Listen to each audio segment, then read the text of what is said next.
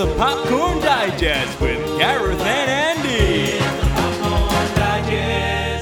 Hello and welcome to another episode of Popcorn Digest with me, Gareth Green, and my co-host Andrew Raphael. Should I start talking backwards or something? I don't know. I literally have it in my notes here that you should say hello backwards. I am the arm. this week we'll be travelling to a picturesque American town known for its mountainous surroundings, gorgeous waterfalls, and incomprehensibly weird murder mysteries. That's right, we're heading to Twin Peaks as we discuss Fire Walk with Me. We'll also be discussing all things Snyder Cut and what that means for the future of cinema later on in the episode as well. But before all that, grab a cup of coffee, order a slice of cherry pie, and settle in because it's time to roll the trailer. There is no other person who could have known where it was. Did Bobby give you this? Or is there someone new? Your Laura disappeared. It's just me now. You made me write it all down. Don't do that. She doesn't like that. How do you know what she likes? Okay, and welcome back. So, that was the trailer for Twin Peaks Fire Walk with Me. I watched it as well just earlier on today. I think it probably makes just as much sense as the film does as well. So, Andy, you chose Twin Peaks Fire Walk with Me for our discussion mm-hmm. today you take the ball from here, mate, because I watched the film for the very first time last night at one o'clock yep. in the morning, and I'm still making sense of it today. Probably not the best time to watch it.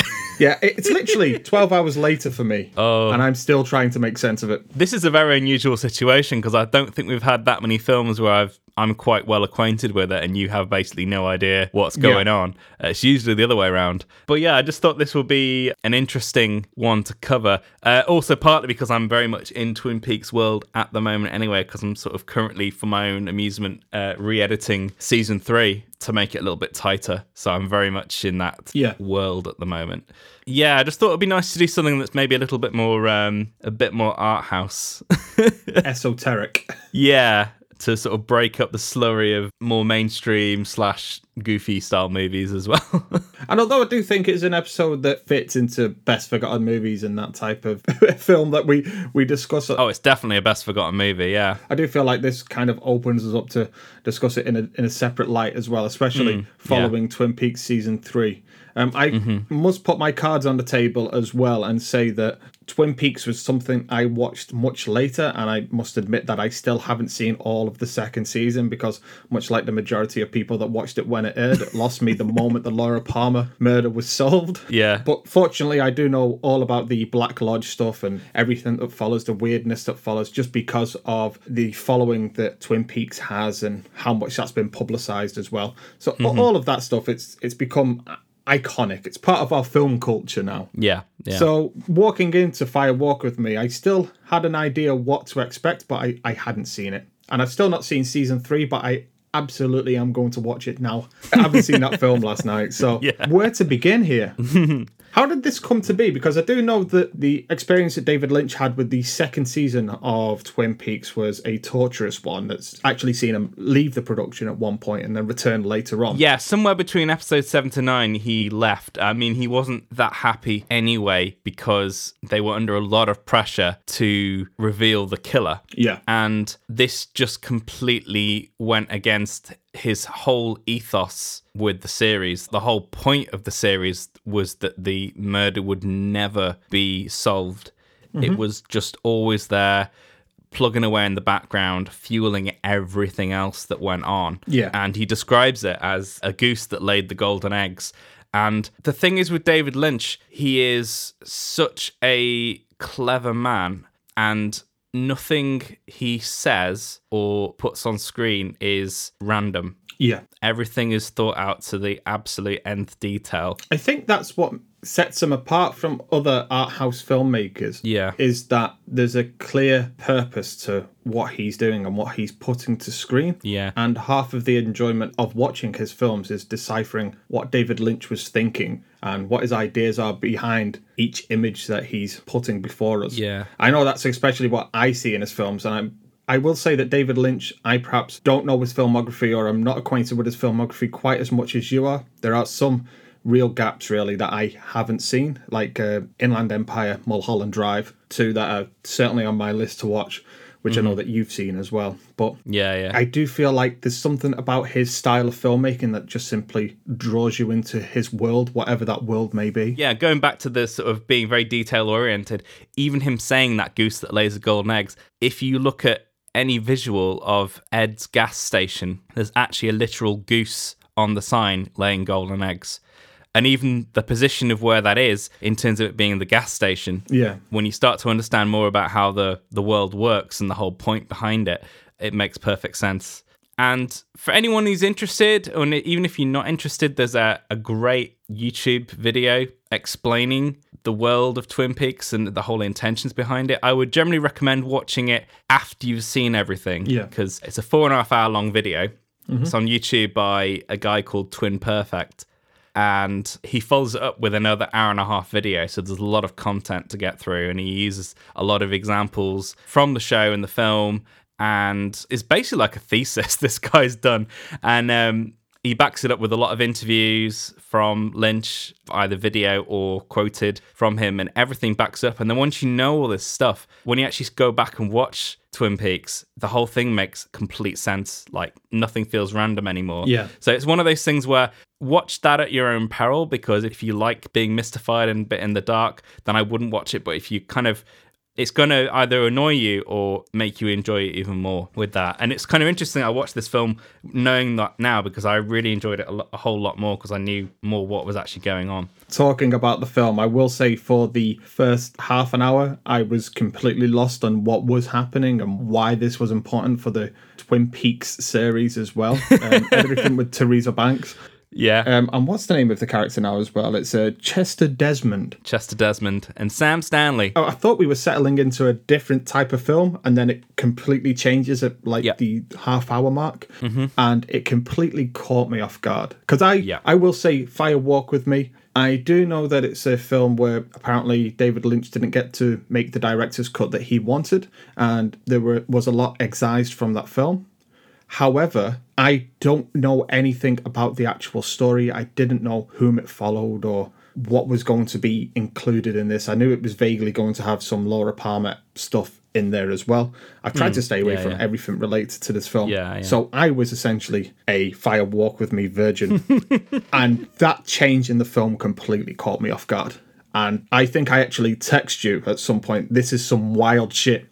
Yeah. he texts me, this is wild. Yep. And that, that was the moment, the moment that he picks up that ring from where the trailer had been. That's the moment I text you because it, it, it, it changed then.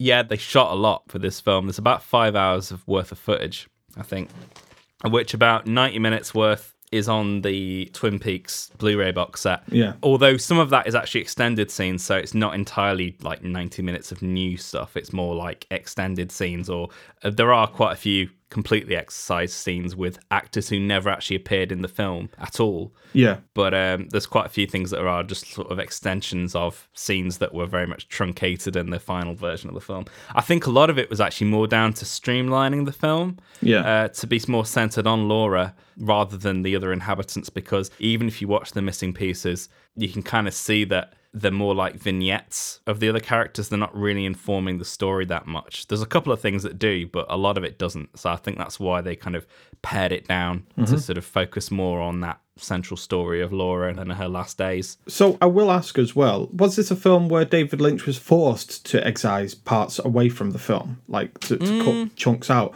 Or was it a decision that he made himself? I think that was the decision he made himself because the general plan with this, because they announced the films not long after the cancellation of the series, because basically what happened was I think the after episode nine of season two, when everything got wrapped up, the ratings just dropped off a cliff. Yeah. And it got to a situation where CBS, who were running the show at the time, they would not air the last six episodes.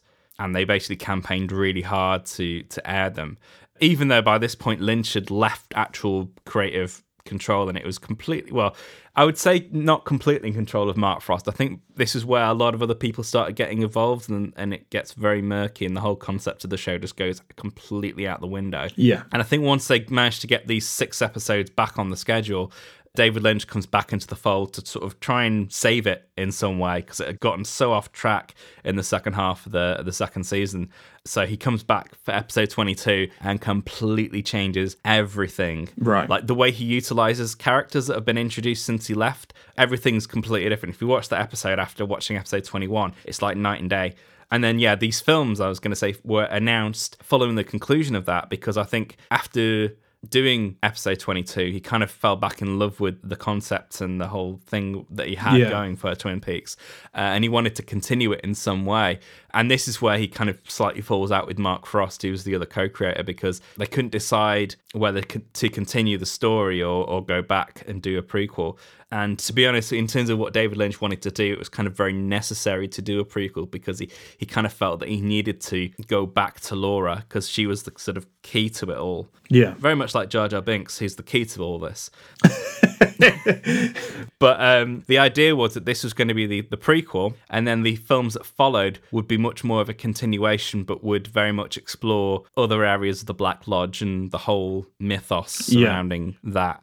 But this got again truncated because of the completely disastrous reception that awaited the film on its release Yeah. it's kind of weird to think about the fact that this film was booed at Cannes once the credits started rolling. I mean, I just got a couple of quotes here from people. So basically, yeah.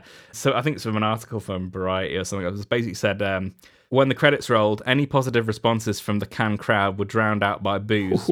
Reviewers lined up to give the film a shiner. The New York Times' Vincent Canby summed up the general mood. It's not the worst movie ever made. It just seems to be, he wrote. It glazes the eyes and the mind. Uh, and it goes on to say, even fellow filmmakers stuck in the boot. Uh, Quentin Tarantino, very much fresh off Reservoir Dogs at this time, uh, was quoted as saying that one of his favourite directors had disappeared so far up his own arse, I have no desire to see another David Lynch movie until I hear something different. Basically, the film was was completely buried at that time, and it took an awful long time for it to be reappraised. And for some, it took until the release of the 2017 series for people to sort of really, really start reappraising the film because the film, in a lot of ways, is more important than this than the original series when it comes to the the new hmm. series in terms of where it heads, where and what it explores. I did know about its uh, disastrous premiere at Cannes. That's become this quite infamous event Yeah. now in David Lynch's history. Yeah. And so I was coming into this film expecting that, but I actually really responded to it in a very positive way. I, I felt it was just incredibly sad. Yeah. And it's laced with this crawling under your skin sense of dread that is Mm-hmm. prevalent throughout the entire film. And when I got into bed, I could not switch my brain off because Yeah. Uh, it was like near four o'clock in the morning and I still could not switch my brain off because I still had this sense of dread deep inside me that I just couldn't stop thinking about. And I will say that what works in its favor as well, comparing Twin Peaks to Fire Walk with Me, is I know that you have mentioned that this is like a stepping stone between that series and the 2017 series. Yeah. Yeah. And I haven't seen a season three yet. That's something I'm certainly going to rectify very shortly. But I do feel like Fire Walk with Me, it does drop the more soap operatic elements of the series yeah. and becomes something else. It, it it doesn't it's not just that it plays up the bizarre elements, it's just that it becomes something just a touch more cinematic, I would say, as well. Especially in the ways that it shows you the character Bob as well. I remember the first time you see Bob in the film when Laura Palmer walks into her bedroom. I don't actually know if it is the first time, it's very early on. And you get that shot down his throat. Yeah. And man, that caught me off guard. I jumped out of my skin, actually. And I don't know, this film, it was working on me. It really did. It worked on me. yeah, it's tonally very different to the series. It's funny when you watch episode 22, you can kind of see him feeling his way to where he would be when he made the film. Um, that's probably the most, up to that point, the most serious take on Twin Peaks. Yeah. having said that, there is still quite a lot of humor in the film, and also, uh, especially when you start going into the deleted scenes as well, there's quite a lot of humor that was sort of cut for time, really, because it wasn't really needed. It was very much pared down to sort of focus it on Laura rather than jumping around everybody when uh, they didn't need to. Yeah, this is very much David Lynch's Twin Peaks now because there's no involvement from Mark Frost. Yeah. Although it was co written with uh, Robert Engels, who was one of the other writers on the show. So it's still got more connections to the TV show. But this is David Lynch taking the reins because he feels the show had gone so far off track that he, he needed to sort of take more control of it. And take it back to its core, essentially. Yeah, because even when I even know when they did the the 2017 series, even though Mark Frost is involved and is credited as the writer, after they did their initial drafts, I know that David Lynch went and rewrote a lot of it before filming and also whilst on set as well. So it's still very much his baby. And even the books, I know you've got some of those uh, secret histories of Twin Peaks and stuff like that. Yeah. Some of that's quite inaccurate, but it's meant to be Yeah. because it's kind of sort of found documents and reportage and stuff. So a lot of that isn't actually accurate to mm-hmm. what actually happens. But yeah, I think the general change in, in tone and feel, I think, was what really put people off guard back in 92 and why they didn't respond to it, which I don't understand because it may be different to the TV show, but when you compare it to other David Lynch films, it's very much a piece with those. If you compare it to Wild at Heart, Yeah. very much a, a, companion to Wild at Heart. That was what I kept going back to because Wild at Heart it is perhaps one of my favourite David Lynch films. We normally go for the likes of Blue Velvet and that type of thing, but actually Wild at Heart is one of my favourites as well. But also to actually go to your point, just a little bit of anecdotal evidence to back that up. But I know people in my life that love Twin Peaks the series, mm-hmm. But hate the film and season three. Yeah. Because it's far more David Lynch than it is Twin Peaks. Yeah, yeah. And I struggled to not see David Lynch in Twin Peaks. But other people, I think they, um, I can see how people can relate it to more like the types of soap operas that were coming out at the time. And they see it as part of that and they want it as part of that. And when you start to get into the more bizarre David Lynchianness of it, it kind of loses them. I think also if you're in love with that aspect of Twin Peaks, then you're definitely not on board with the whole intention behind it. It was made as a reaction to the television that was being made in the 1980s. Yeah. That kind of case of the week, Yeah. all done and dusted within the hour, on to the next thing. It was basically designed to be a reaction against and also parody the tropes of that kind of show.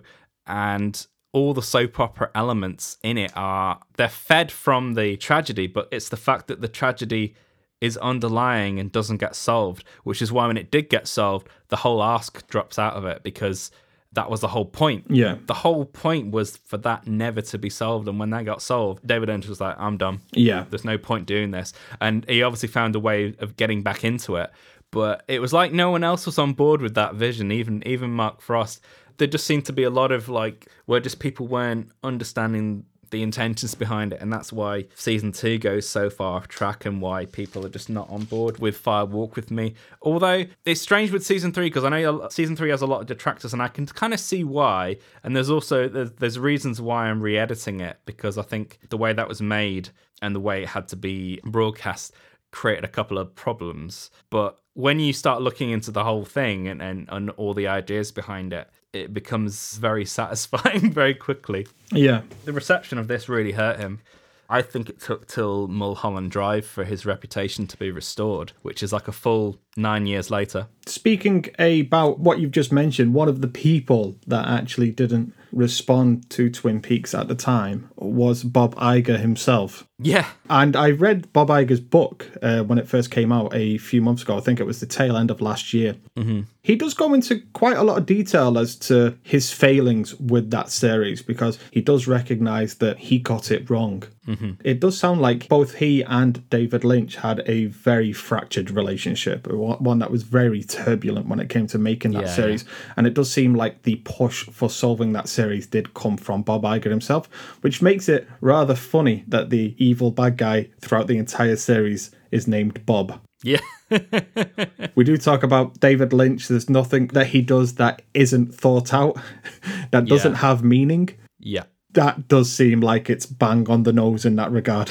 Yeah. The most corrupted individual of Twin Peaks is Bob. Did you get the other reference in the film early on with the the sheriff of uh, Deer Meadow? He's called Sheriff Cable. Oh no, I didn't quite catch that. Yeah, he's called Sheriff Cable. And what's that in reference to? Well, to cable networks. Oh, Yeah. Of course.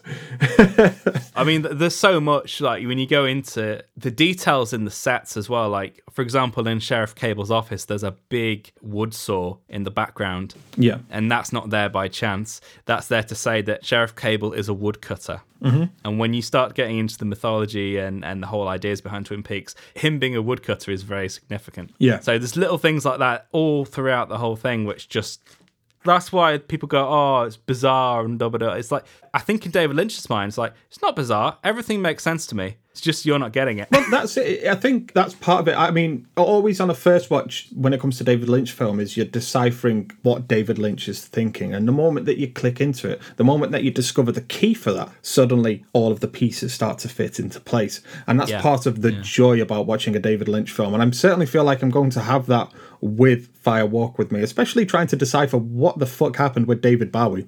That is going to be something that I am going to need to look into at length and find out what mm-hmm. was going on there. As I will say, out of the entire film, that was the part that did feel like something had happened in the editing room. I think originally that whole sequence was about 20 minutes long and it was very much separated out into its constituent parts. So you had the Phillip Jeffries section. Yeah. There's so much more with David Bowie that they shot that they, that's not in the film, which is a bit weird. It is very strange that you would have a name like David Bowie in your film Yeah. and not, not really make the most of that. Yeah, I think it was more down to he knew that he wanted this part of the section in the film, but he didn't want it to go on too long because really it's like the little bridge between the Deer Meadow Chester Desmond section and the Laura Palmer main body Yeah. of the film. Uh, and I think the main reason why he truncated it so much is that he didn't want it to be too long. He wanted to get to the next thing quicker. Mm-hmm. But this was the only place where he could really put it in the film the idea of him coming in and walking past Dale Cooper paused. The idea of that is that David Bowie literally pauses the movie to do his thing and then exits the movie as quickly as he enters it and then the movie can start going again and that's the whole idea about the why Dale Cooper pauses on the on the video screen Right. because I think the thing is uh, worth remembering that Twin Peaks is a very self-aware show. I mean, I, I don't want to start using the word meta because it's such a wanky term, and and I think this kind of thing was doing that kind of idea earlier than a lot of other shows, but it's very much a self-aware, metaphorical kind of show where Yeah. it knows it's a, a TV series slash film and it plays with it. But yeah, that whole sequence, if you watch it on the missing pieces, it goes with the David Bowie in, in Buenos Aires, and then he appears in Philadelphia, talks about the convenience store, and then it shows the convenience store scene in its entirety, mm-hmm. which I think is about five minutes long. When you've got the woodsman and the jumping man and the arm and Bob, Yeah. all that's completely separated out, so you can actually follow it more. So I think if I do ever do like a re-edit of that, I might sort of play around with that part of the the deleted scenes because that's something I think could probably do with a little bit more clarity. But yeah, I understand why he sort of basically decided to sort of put everything over the top of each other to try and Yeah. get through it a bit quicker. but yeah, I can uh, completely understand that is completely mystifying. It, it, it was. It was. It, it left me completely baffled at that point. But um, I will say as well, with the Black Lodge individuals, all of those type of characters as well, these characters that almost exist in a spirit realm. I don't know if I'm speaking correctly in any way, shape, or form here, but I do feel like I still don't know the mythology of that cast of characters, how they came to be, what their intentions are, and I want to know more. Does the third series does it go into more depth as to what is happening behind the curtain? it does a bit.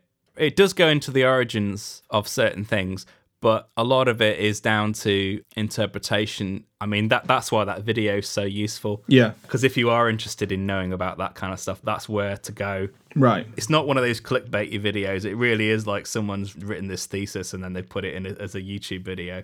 A lot of thought's gone into it. Yeah. It's one of those things where I can either imagine David Lynch would be really pleased that someone got it, or really quite angry say that he. Because I know, uh, I think some part in the video, basically, uh, David Lynch is very uh, guarded when it comes to. Oh yeah, he, he refuses to give any explanation about any of his films. Yeah, because apparently, uh, once he'd done all the interviews for the book Lynch on Lynch, he actually checked himself into a uh, a rape crisis center. Really? Yeah. So he's very guarded. If he ever got wind of the fact that I was probably re-editing season three, he'd probably uh, wouldn't be too pleased.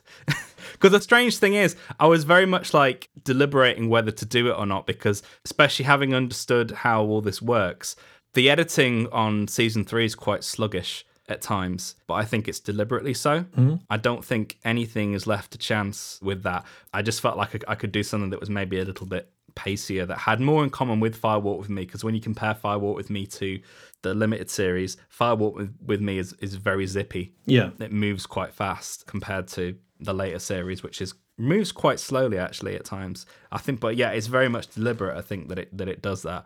Uh, but it's just my sort of having a bit of an experiment, really. Well, I still haven't seen it. It's still definitely on my to watch list. I do have a few notes as well about Fire Walk with Me specifically that I think Yeah, it's time yeah. that we.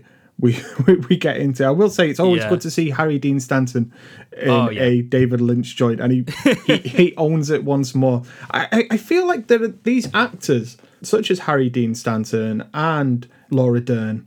I feel like they work so well in David Lynch environments because there's already a type of weirdness to them and a weird vulnerability to them anyway. Yeah, yeah, And I think he just taps into these type of actors that gravitate towards him that makes his style so hard to imitate elsewhere. And I will say one of the things that I I do see it elsewhere actually is it reminds me of when I watch um, Tod Browning's Freaks, uh, which we mentioned on a previous episode, where it's yeah, it's not just that you're watching actors, but you're watching people where this is their life as well. yeah. There's a lot of actors that he, he uses time and time again. Um, the original one of that was Jack Nance, who'd um, been in almost every major David Lynch film. Yeah. because obviously he was the lead in Eraserhead, and then he appeared in pretty much every David Lynch film, including the deleted scenes of this, because he's not in Fire Walk with Me, but he's in the deleted scenes. Ah, right. and he's in Lost Highway, which was his final one before his death.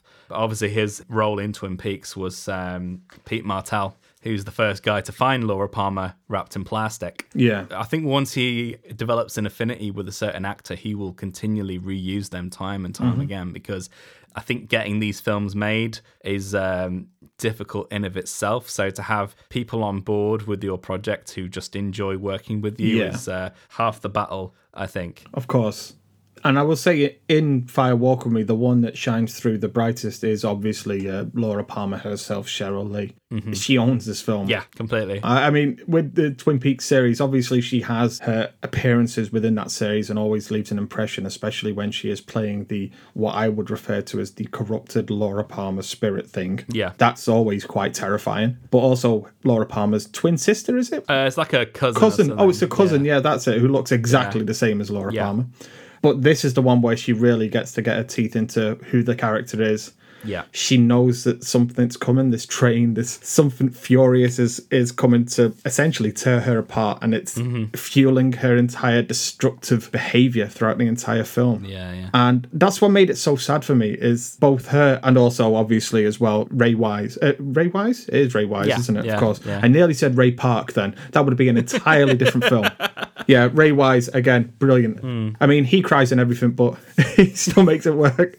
Every every episode of Twin Peaks, he always finds a place to cry. Yeah.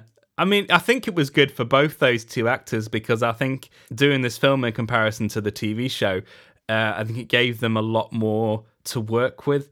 Because, yeah, Yeah. Um, in the TV series, Sheryl Lee doesn't really get to do an awful lot. And same goes with Ray Wise because even though he, you know, he ends up being very significant to the story, what he actually does in the show, yeah, he basically just does cry in every single scene that he's in. So yeah, to give him a lot more depth and nuance Yeah. in the film is um, very much, I think, welcome. No, absolutely. And obviously, I will say as well that Bob himself remains completely and utterly terrifying to me.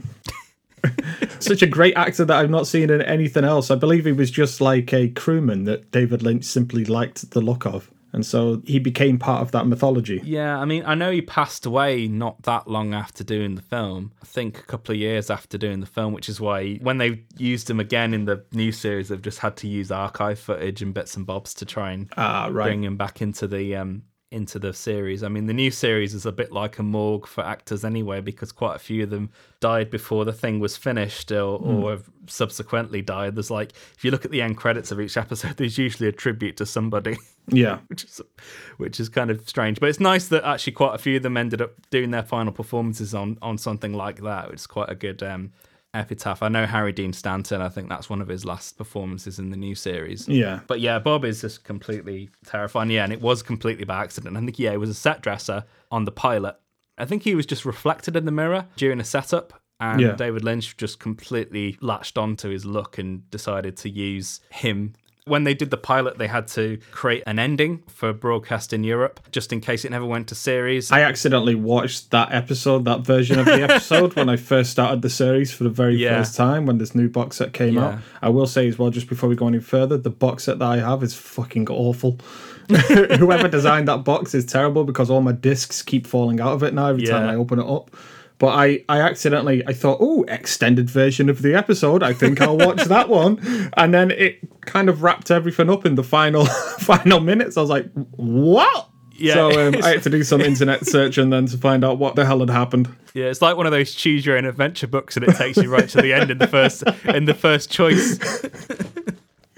But yeah, they had to come up with some sort of ending for that pilot, and then yeah, utilizing Mike and the guy playing Bob. Yeah. I can't remember exactly what goes down, but it's something involving the sawmill. It is. I can't remember exactly what went down. It was No. quite a long time ago, but I do remember it is in the sawmill. It's in the basement somewhere, and he's about to kill somebody else. And Cooper Yeah, comes in yeah. and saves the day. Yeah, it was never intended to be the official explanation. It was just always there as a uh, as a safety, really. Yeah. Obviously, luckily it did go to series, and they ended up making the first season, which is very short. That season's only like seven episodes long. Yeah. it's a bit of a shame. But yeah, A I, British season, you would call it. yeah, I never understood the pressure to solve the Laura Palmer case because it didn't go on for that many episodes. When you actually look at it in context, I think the whole thing's about 17 episodes or something like that. Yeah. If you think about nowadays, with in terms of like arcs going on for seasons and seasons, that's nothing. I mean, when you start looking into all this and the battles that they had, you can see how influential the, the show as a whole was to, to modern television.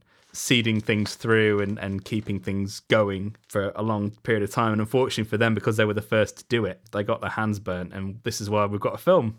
Yeah, you can see its influence as well throughout the entirety of TV through the 90s as well. But I, I I noticed a few places like hmm. The X Files certainly has a Twin Peaksy element to it. I know the X Files TV series came to have more like overt references to Twin Peaks as well as the series went on. They had a, a few episodes that really made very strong references to Twin Peaks. But also, I felt a connection to, I know that you haven't played this, but the game Silent Hill as well.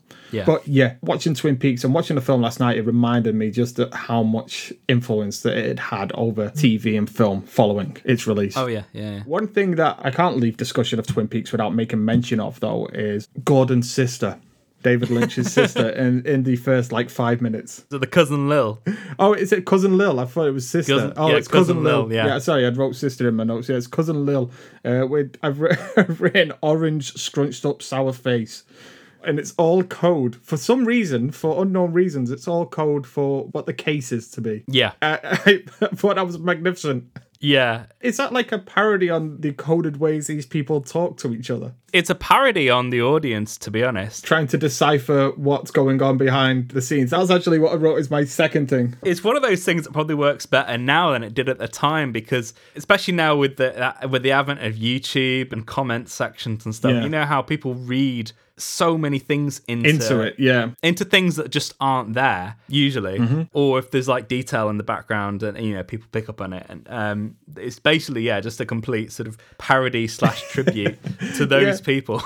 Yeah, I, I can absolutely see. It's like the, the, the mystery. I guess it's the Yeah. whole play on the Laura Palmer mystery that saw even back then uh, when message boards were in their infancy, people were still rushing to them to post their theories as to what could be happening week after week. Twin Peaks was one of the first shows where the fan theory started to come into prominence. It sort of lit the fire under that phenomenon of dedicated fandom and, and watching episodes multiple times. Because I know there was people who, who tape the episodes of Twin Peaks and watched them hundreds of times to try and decipher exactly what was going on. I was reading about people actually sending tapes to each other. Yeah, yeah. Like doing the rounds where people would be part of groups back then. They would send tapes of certain episodes around and they'll just like go around the people around the group so that by the end of it you'd seen the whole series. Yeah, it, it, wa- it was kind of crazy how intense the buzz was surrounding the series initially Yeah. and how it just fizzled out almost immediately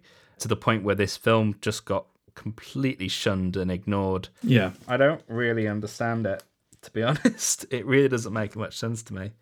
Yeah, I mean, uh, would you say that we're getting towards our final thoughts on? because there's so much I could talk about, but I, I wouldn't want to spoil it for anybody, to be honest. No. Because, And also for you, because obviously I know what quite a lot of this stuff means, Yeah. but I don't want to tell you that because it would spoil it for you watching the rest of the series. So, Well, then, just to give my final thoughts on Fire Walk with Me and what it meant to me watching that film as well is one, it's definitely a film that I would recommend, yeah. but I should have definitely have watched the f- entirety of the series as well, especially the last episode.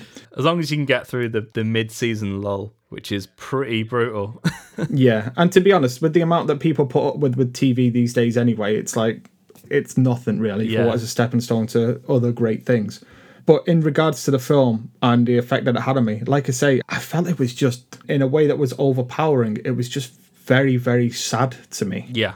Yeah. Especially the scenes where in the lodge as a sex worker as well, not the Black Lodge, but in whatever club that was. Oh, in the pink room. In, in the pink room, that's the one. Yes, Yeah, because it yeah. Mm-hmm. is in the series, the pink room as well, isn't it? There's- Like all of that stuff as well, where you're seeing just how far this character has fallen. yeah. I, I responded to it in a big way. It just kind of felt, and, and I took it away with me, this sense of dread, and I just couldn't shake it. Yeah. It's very doom laden. I will say though that for somebody that snorts quite a lot of cocaine, especially before bed, she sleeps quite well. Yeah.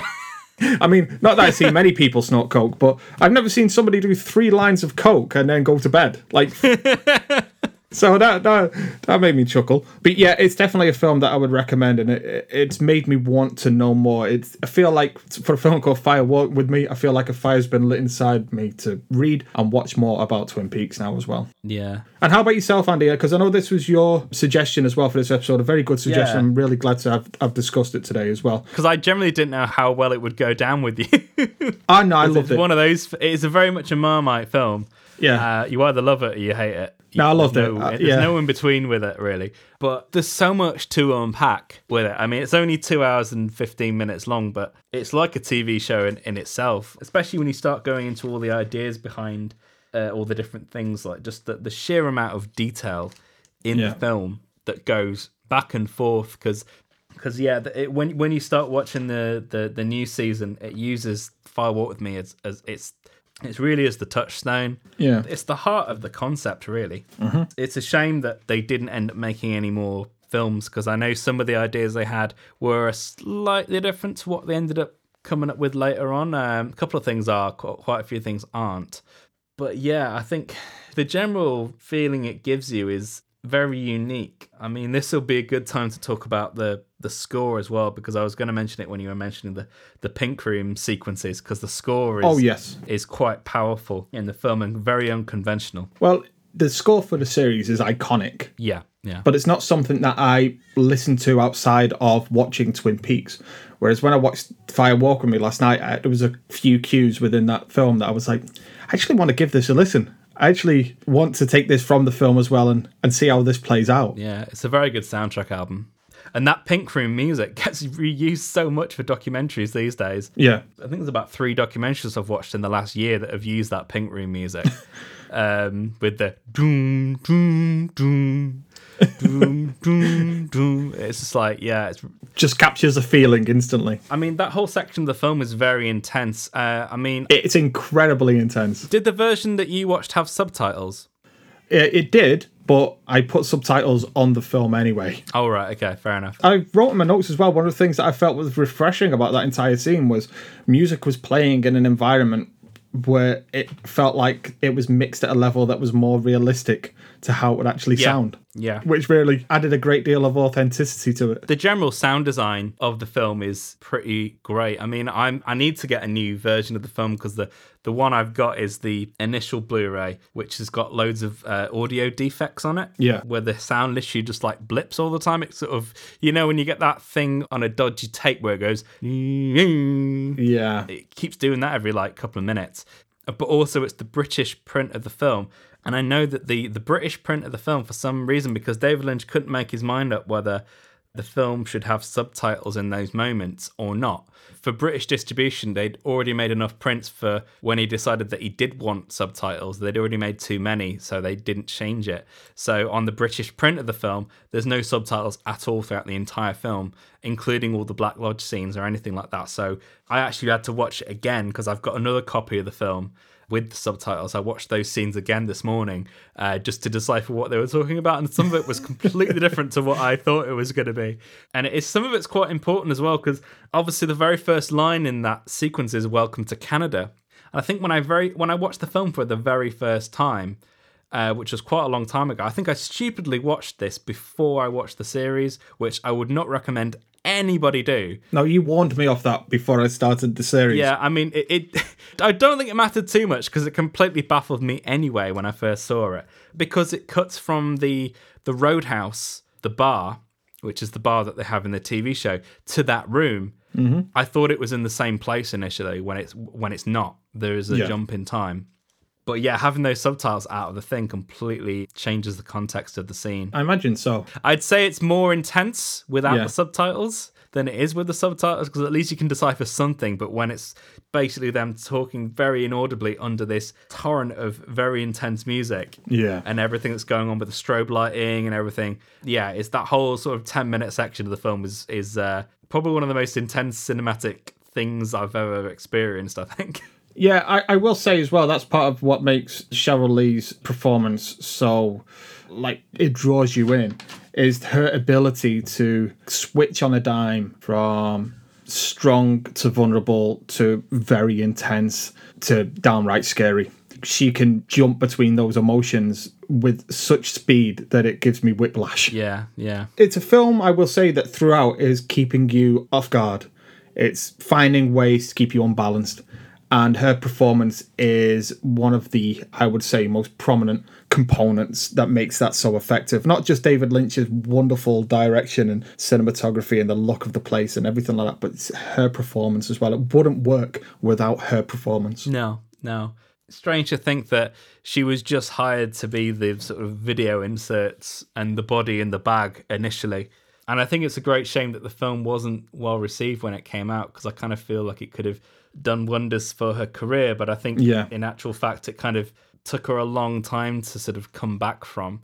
I think emotionally as well, because I think she kind of Threw her all into it. really went all in. Yeah, she sort of basically gave all that she could for the film.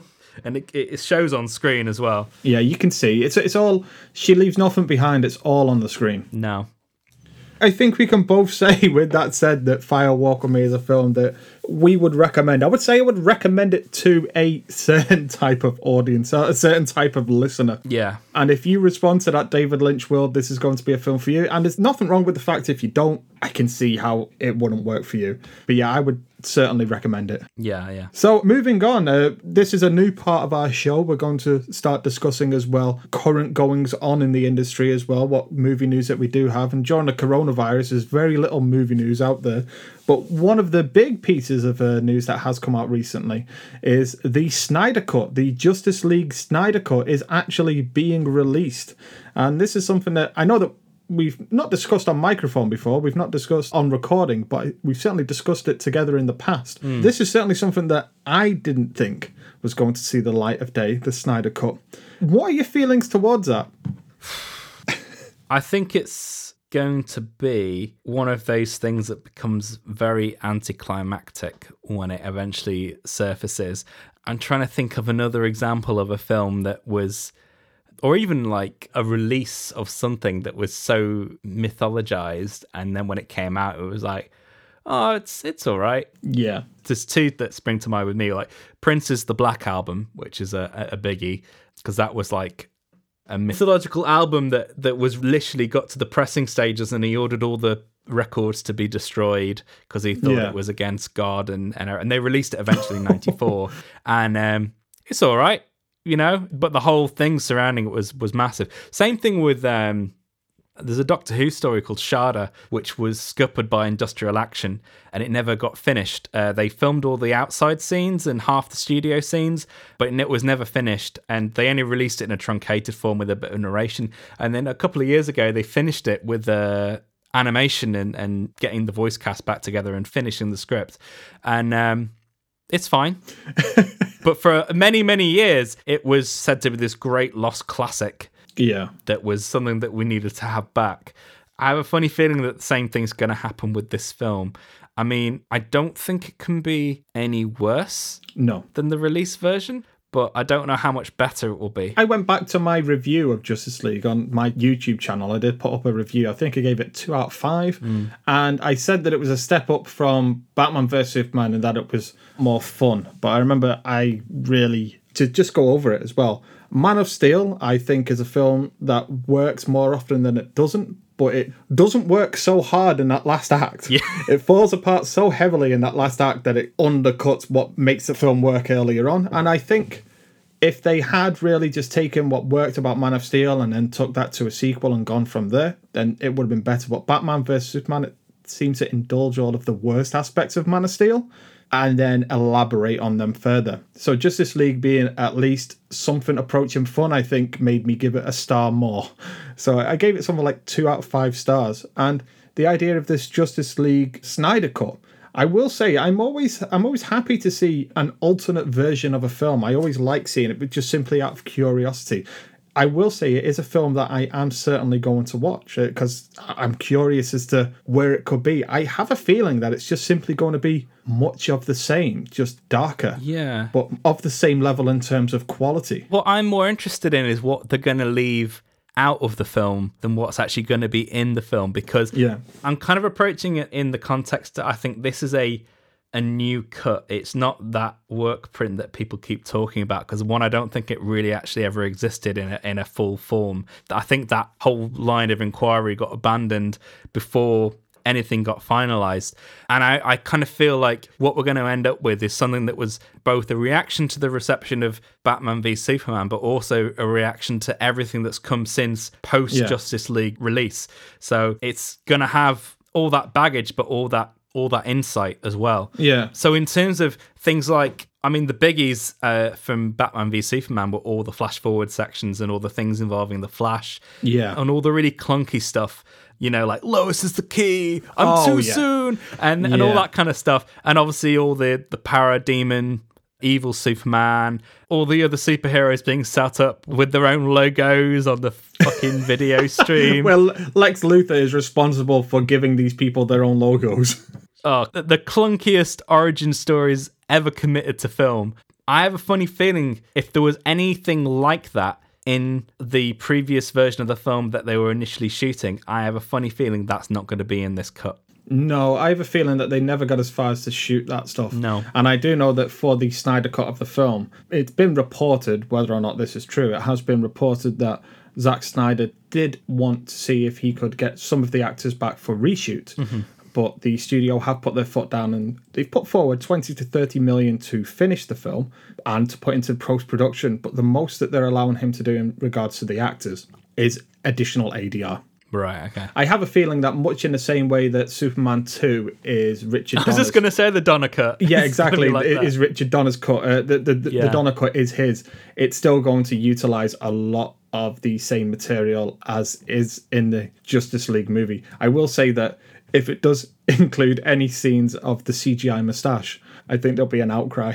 Although, will they try and redo that? People on YouTube have done it with far less resources, much Oh yeah, with deepfake, Exactly. and stuff like that. Yeah, yeah. Some of these comparisons are.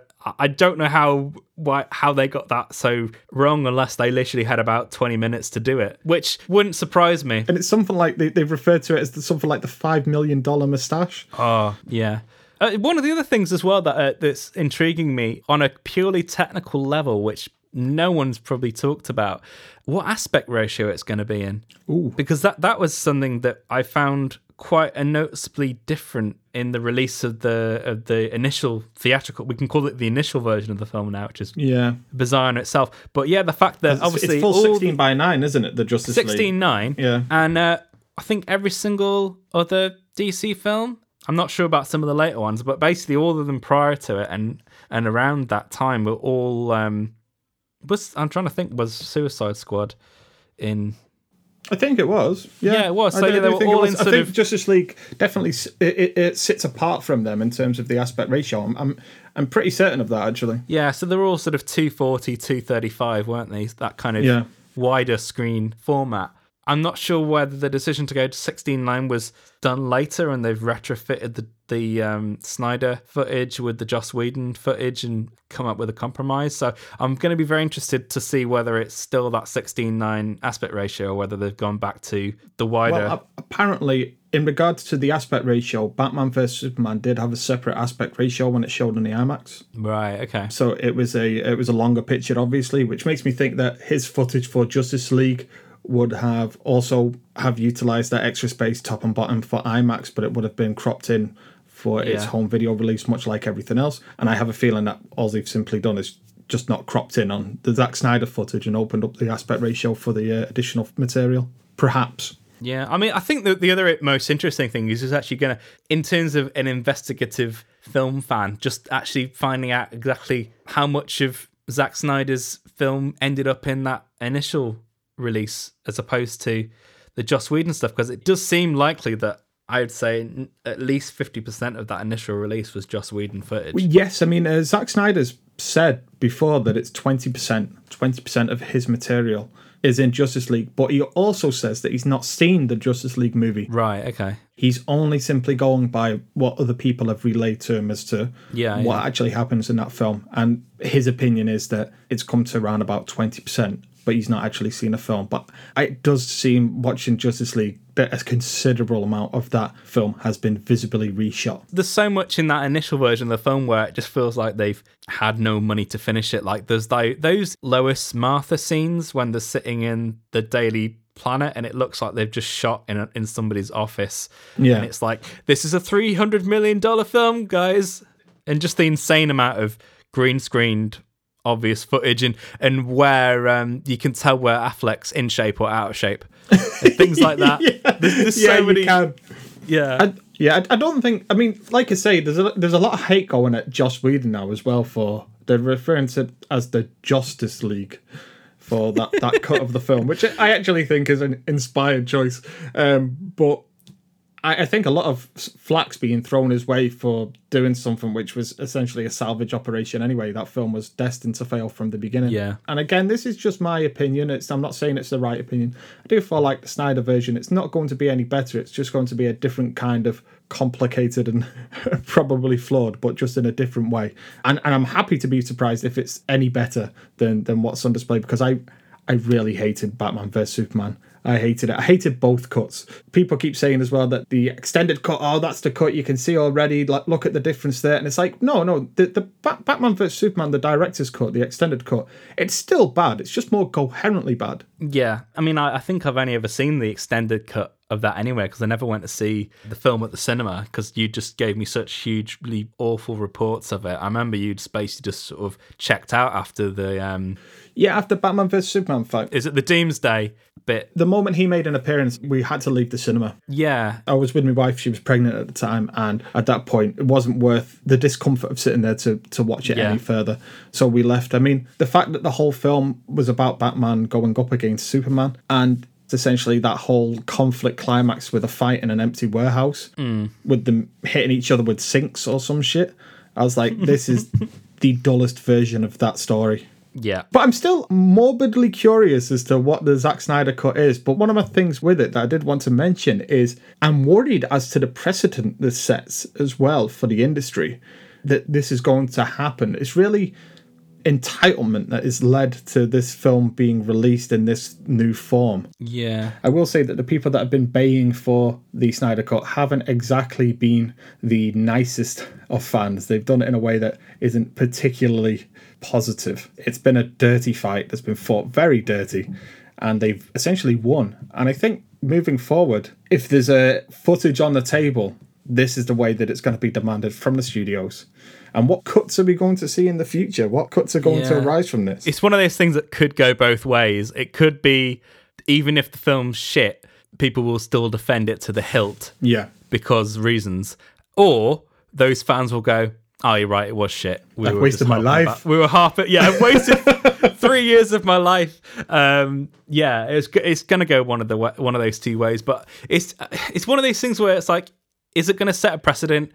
Or is this just a unique situation? One surrounding this particular film because it was so heavily publicized, and two because of this current outbreak. And this Yeah. is a way of generating new content for very little money that's already existing. Exactly. They're essentially making a, a new film for 20 to 30 million. That they know is going to have some sort of built in audience. Exactly, yeah. The only other thing in terms of the actual filmmaking that I'm a little bit intrigued by, and this comes down to sort of the fact that it's going to be obviously a very different version of the film, is that who's actually going to do the score? Because I can imagine that it they can't use the score that was written for the initial version of the film because No. none of it's going to match. And whether it's going to be someone like Junkie XL or you know who they had originally, It is Junkie XL. They've announced Right. that it will be with the original composer, but on the press release that I read, they didn't mention him by name. They just mentioned that it will be they will be resuming production with the original post production crew. I can imagine it will be though. I can as well. I mean, at this moment in time as well, we've got a lot of uh, filmmakers and composers and editors as well that are unable to do the work that they that they want to do because nobody's able to film. Yeah. So there's no no footage to work with for a lot of people. So this is like they've essentially got a film already in the can. It, and as you mentioned, I can't see this actually happening, this situation happening without the virus in a way, without the coronavirus. Yeah, yeah. Um, and I, one question I was going to ask Andy is there any film out there that you would like to see get its own? I hesitate to use the word Snyder cut, but any film out there that you would like to see get its director's cut? Ooh, I'm not sure. As someone who does fan edits anyway, I kind of sometimes do them for myself. But at the same time, it's one of those things where it's it's difficult to say which one could benefit because a lot of this stuff is usually behind closed doors. Yeah. Like Justice League is a very unique case where its production was very much publicized from the beginning. The problems that it had were just ongoing. So, for example, like obviously, I've done a, a few fan edits of, say, something like Spectre. And then if you go back to the original script or one of the earlier drafts of the script, you can see that it's actually a much better film and Yeah, it's been yeah. hampered. But that's one of those cases where there's not much to save because it was already broken before they started filming. I have two that I would very much like to see. Mm-hmm. But I would say the first one would be the obvious one that we have spoken about in the past, which would be I'd like to see the the version of Prometheus because it, that's clearly Yeah, a film yeah. that in its final act has been over edited to fit a runtime. And uh, we do speak about that in our lost episode, but I guess that's something Yeah. for another day. Yeah.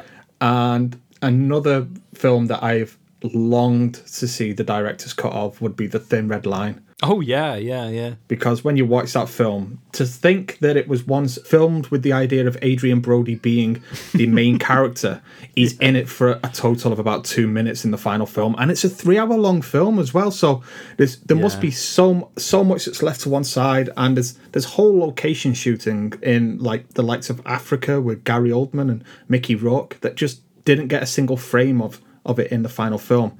That's the one that I would like to see. I think that's my uh, release the Malick cut. That's what I'm saying. I think one that could be um, maybe retooled in some way Indiana Jones and the Kingdom of the Crystal Skull. yeah, Because there's a lot in that film that could actually be rectified to a certain extent, like getting rid of the CGI that they just slapped on there for some bizarre reason, even though there's nothing wrong with the footage underneath. Yeah. There's things like alternate takes. There's always that one in the Plinkett review where he goes part time, and the one in the trailer is different to the one in the film, but the It one in the trailer yeah. is better. So just things like that, where like you can get all the footage and re-edit the film from scratch. Even if it's not a great film, it will be a better film. So there's probably quite a few examples of that. I agree. Uh, sorry, I don't agree that it would be a great film, but I do agree that it would be a better film. Certainly, Yeah, yeah. that that is a weird one because I was actually I remember being dumbstruck by the fact that the big chase through the jungle was actually largely practical because not a single frame of it looks Yeah. like it's been filmed on location. And I watched that film recently. It was on TV not too long ago. And once more watching it, I was actually taken aback by how much of the first act actually works as well. Yeah. And it's only when the Crystal Skull takes prominence in the plot that it all starts to fall apart as well. Yeah. I'm just trying to think of another one. There's, there's definitely going to be. Oh, I know. I know. Um, I've never actually seen the film. It'll never ever see the light of day. But I'd like to see uh, original director's cut of The Keep. Michael Mann's The Keep. Ooh, I would love to see that. Yeah. That would be great. I've only seen The Keep once and it's bonkers. It's absolutely bonkers. And Yeah. yeah, I do know that there is, it was certainly a torturous production. I remember that somebody was trying to kickstart a tell all documentary about that and I, it never came never came through because nobody ever really watched that film. No, no. It'll never happen the director's cut, but it's certainly talked about in certain circles. Because apparently it's originally like a three-hour movie, and it's Yeah. like now like ninety-five minutes long or something like that. It is. It is, and it's it's hard to make sense of as well. I do remember that the villain looked a lot like Apocalypse from the X Men movies. Oh, another one springs to mind now. The original three-hour-long version of Batman Forever. I mean, wouldn't you say that the film's already perfect as is? Oh yeah. we can only take too much of a good thing, Andy. From going from literally not having any thoughts about it, I've just literally had a load of come into my head. RoboCop 2. Ooh, that would be good. Yeah. That would be a good one. That makes me excited. It's one of those things though where is it going to be an Event Horizon situation where Oh, Event Horizon. You've just mentioned one. no, but I mean it's like an Event Horizon situation where the footage is gone. Yeah. Because I imagine with a lot of those older films, unless they really took care of the dailies, a lot of mm-hmm. that footage has been destroyed or will have gone beyond repair. I've just actually thought of one with what you've mentioned as well. You did say earlier on, thinking of a film that's been mythologized much like the Snyder Cut and then been d- a disappointment. For me personally, I'm not speaking about like the on a cultural level because I do think that the Snyder Cut is this cultural happening at the moment with a certain group of fans. Yeah. But for me personally, one of the films that hit that mark for me was um, The Exorcist 3 Yeah.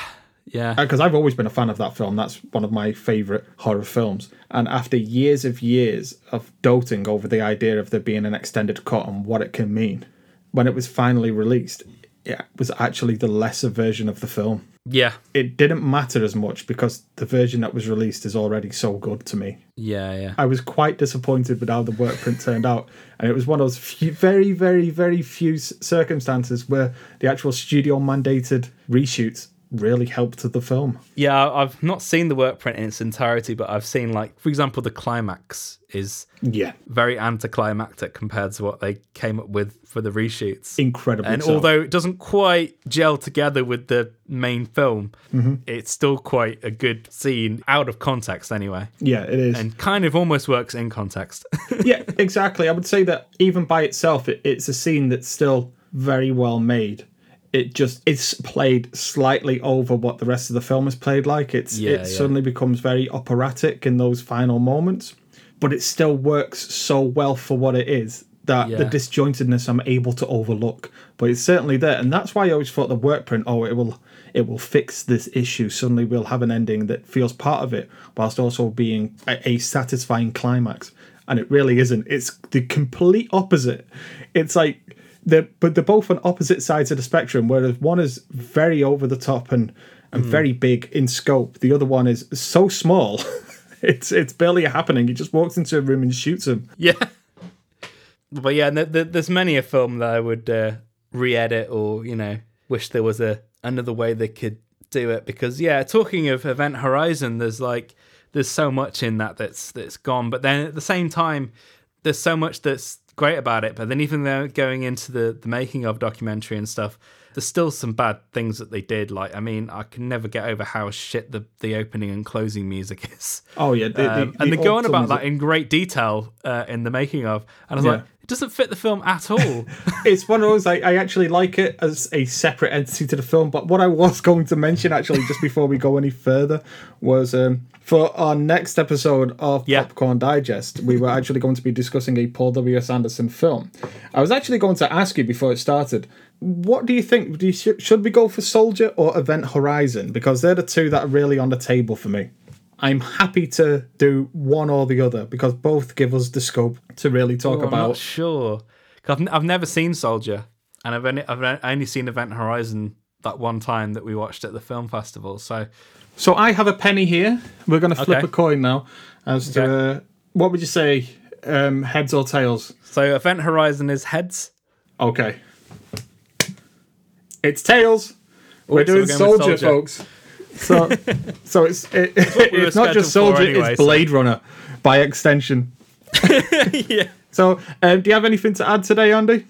No, not really. I mean, it's it's very difficult with the Fire Walk with me because there's so much that I want to talk about that one I'd end up spoiling it for the listeners and also for you.